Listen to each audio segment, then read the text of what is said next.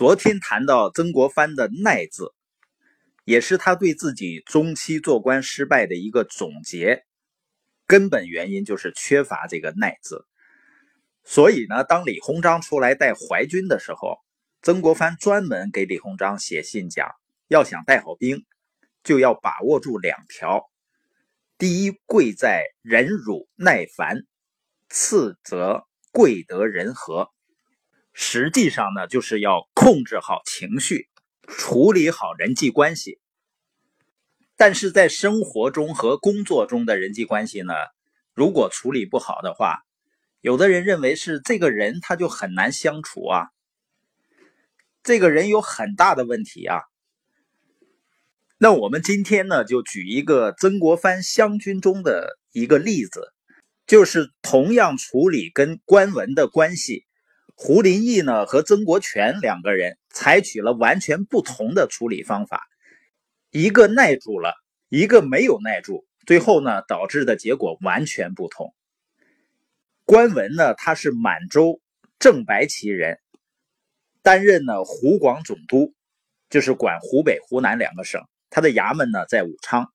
关文呢是一个八旗子弟，到了大清朝晚期的时候啊，大部分八旗子弟。因为长期的养尊处优，所以养成很多的毛病。关文身上的习气呢更为突出，不管正事儿，却把一门心思呢放在享乐上。他很会玩，能玩出各种花样来。但是玩呢就需要钱，关文呢就用了很多的家丁和亲信呢到处给他捞钱，所以呢把湖北官场搞得一塌糊涂。那为什么大清王朝要把关文这样的人放到这个位置上呢？因为武昌呢号称天下之中，九省通衢，战略位置呢非常重要，所以清朝呢一定要放一个自己的人在这儿。这个人的能力大不大无所谓，关键是自己人。那胡林翼呢是湖南益阳人，是湘军的二号人物。就除了曾国藩，就是胡林翼了。胡林翼才能出众，战功卓著，他就做了湖北巡抚，跟湖广总督关文呢同城为官。那胡林翼很清楚自己做湖北巡抚的任务，因为湘军打太平天国呢需要钱、需要粮、需要人，他就是要把湖北打造成湘军的后勤基地。但他做了巡抚后呢，才发现啊，整个湖北官场。在关文的把持下，一片混乱。这种情况下呢，胡林翼就想把关文赶走。于是呢，他便给皇帝写了一个折子，列了关文一大堆毛病缺点，准备弹劾关文。他的一个下属呢，知道以后呢，就劝胡林翼说：“你不能这么做。你想一想，清朝呢，从来不会轻易给汉人兵权。现在天下大乱。”不能不满汉并用，但声望战功卓著的却都是汉人，你自然明白朝廷心里会怎么想。湖北呢是天下要冲，朝廷一定会用亲信大臣来控制的。你弹劾官文，能不能成功本身就很难说，就是能成功，你能保证新来的人就比官文强吗？万一官文的继任者事事自以为是。其实却不懂大略，那不更糟糕了？关文这个人呢，毛病很多，但他有一个好处，就是呢心无成见，容易听进别人的意见，而且他还是个奇人。你是汉人，有些话呢你不好跟朝廷讲，他说的话朝廷却很容易接受。所以一旦遇到大事呢，正好借助他的身份来跟朝廷沟通，这样的人是可以帮你的，求之不得的。跟他相处呢，无非是一年多花些银子，但他给你的帮助却没有办法用金钱来衡量的。你为什么要把他赶走呢？胡林翼恍然大悟，当时就把折子撕掉，然后就想办法怎么处理好跟关文的关系。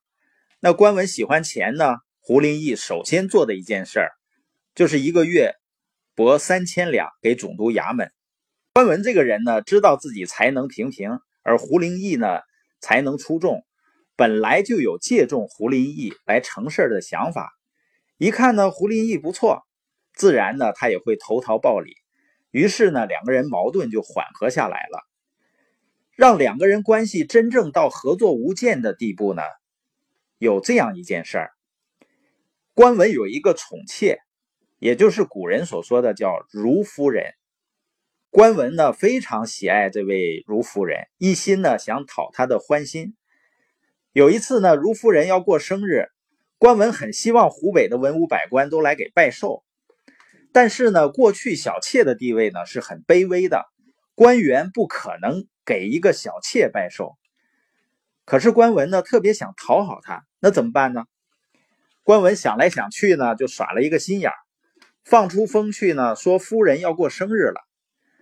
等到百官来了以后，再告诉大家写错了，是如夫人。你既然来了，还好意思回去吗？湖北的官员们一听呢，总督夫人要过生日。那是堂堂一品诰命夫人啊，哪有不来拜寿的道理呢？于是这一天呢，湖北的文武百官都提着礼物，浩浩荡荡来了。结果来了以后呢，才发现不是夫人，而是如夫人，便非常尴尬。这些来拜寿官员中呢，职位最高的是湖北的藩台，藩台是仅次于巡抚的官员，正式的官衔呢是布政使。地位呢，大致相当于今天的副省长，在省里呢管人事和财政。他是由朝廷直接任命的，就是中央直接管理。严格来说呢，并不是总督和巡抚的下属。这个藩台呢，还是极要面子，他受不了这份侮辱。本来他把祝寿的帖子、礼物都送出去了，一听是如夫人呢，非常生气，要回了东西就往外走。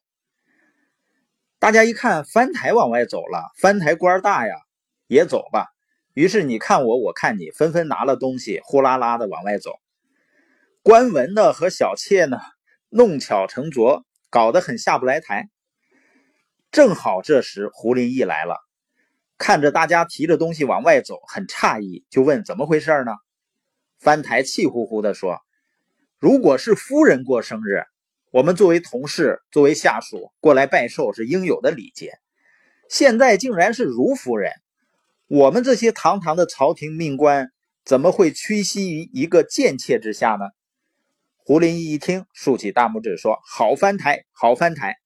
话音刚落，却亲自写了一个帖子，上书呢：“年家眷晚生，胡林翼顿首拜，昂首挺胸，给小妾拜寿去了。”官员们呢，本来跟着翻台都出来了，一看巡抚进去了，巡抚比翻台官大呀，那就再回去吧。于是呼啦啦又全回来了。这样一来呢，就帮助官文和小妾保住了面子。他二人自然就是非常感激胡林翼。从那以后呢，只要是胡林翼的想法，关文呢几乎是无不听从。所以呢，湖北成为湘军的后方基地，要人给人。要钱给钱，要粮给粮，为湘军在战场上的胜利做出了巨大贡献。胡林翼呢，当然也没有慢待了关文。湘军打了胜仗呢，有了功劳，首先分给关文一份两个人配合的非常默契。当然，胡林翼这个人呢，很可惜，四十九岁呢，英年早逝。他去世以后呢，关文和湘军的关系开始有点疏远。但是这种合作呢，毕竟对大家都有利，所以面子上呢都还过得去。但是呢，到了同治年间，曾国荃做了湖北巡抚，情况发生了根本的变化。曾国荃呢，对于打败太平天国可以说战功赫赫。后来呢，又出现了捻军，朝廷呢就派一个能打仗的人来守湖北。于是呢，曾国藩的九弟曾国荃便做了湖北巡抚。这样一来呢，曾国荃就跟关文同城为官了。那曾国荃也是非常看不上关文，所以说呢，也上书朝廷弹劾关文。时曾国藩正好到了湖北，一听说曾国荃呢要弹劾官文，吓了一跳，赶紧给曾国荃写了一封六页长的书信。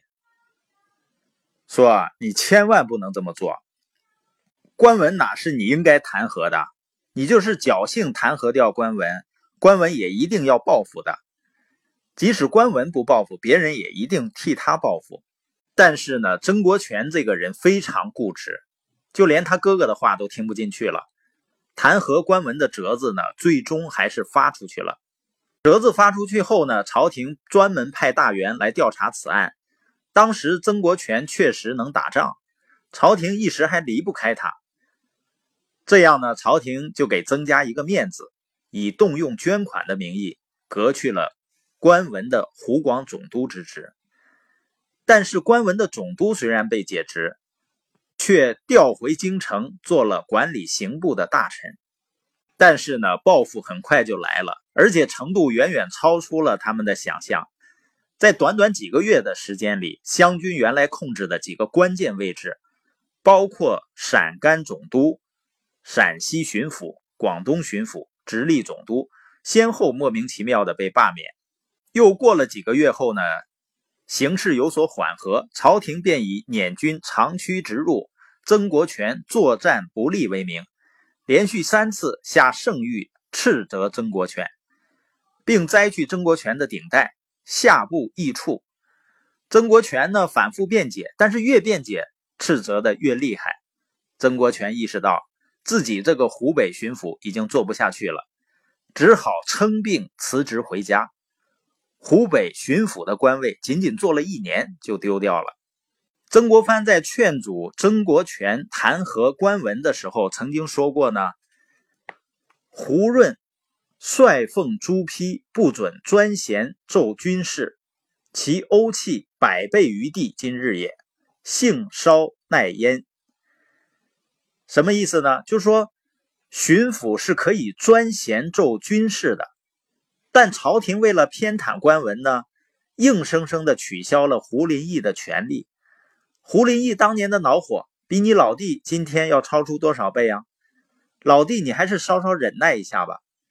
然而，曾国荃却没有耐住，终于有了这样凄惨的结局。所以你看呀，处理跟同一个人的关系，胡林翼呢和曾国荃采取了完全不同的策略。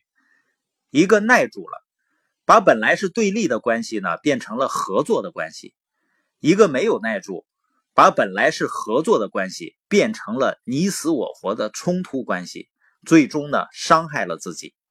所以耐呢，就是心胸宽阔一些，能容得下别人的一些不足，能够发挥别人的优势，才能够合作共赢。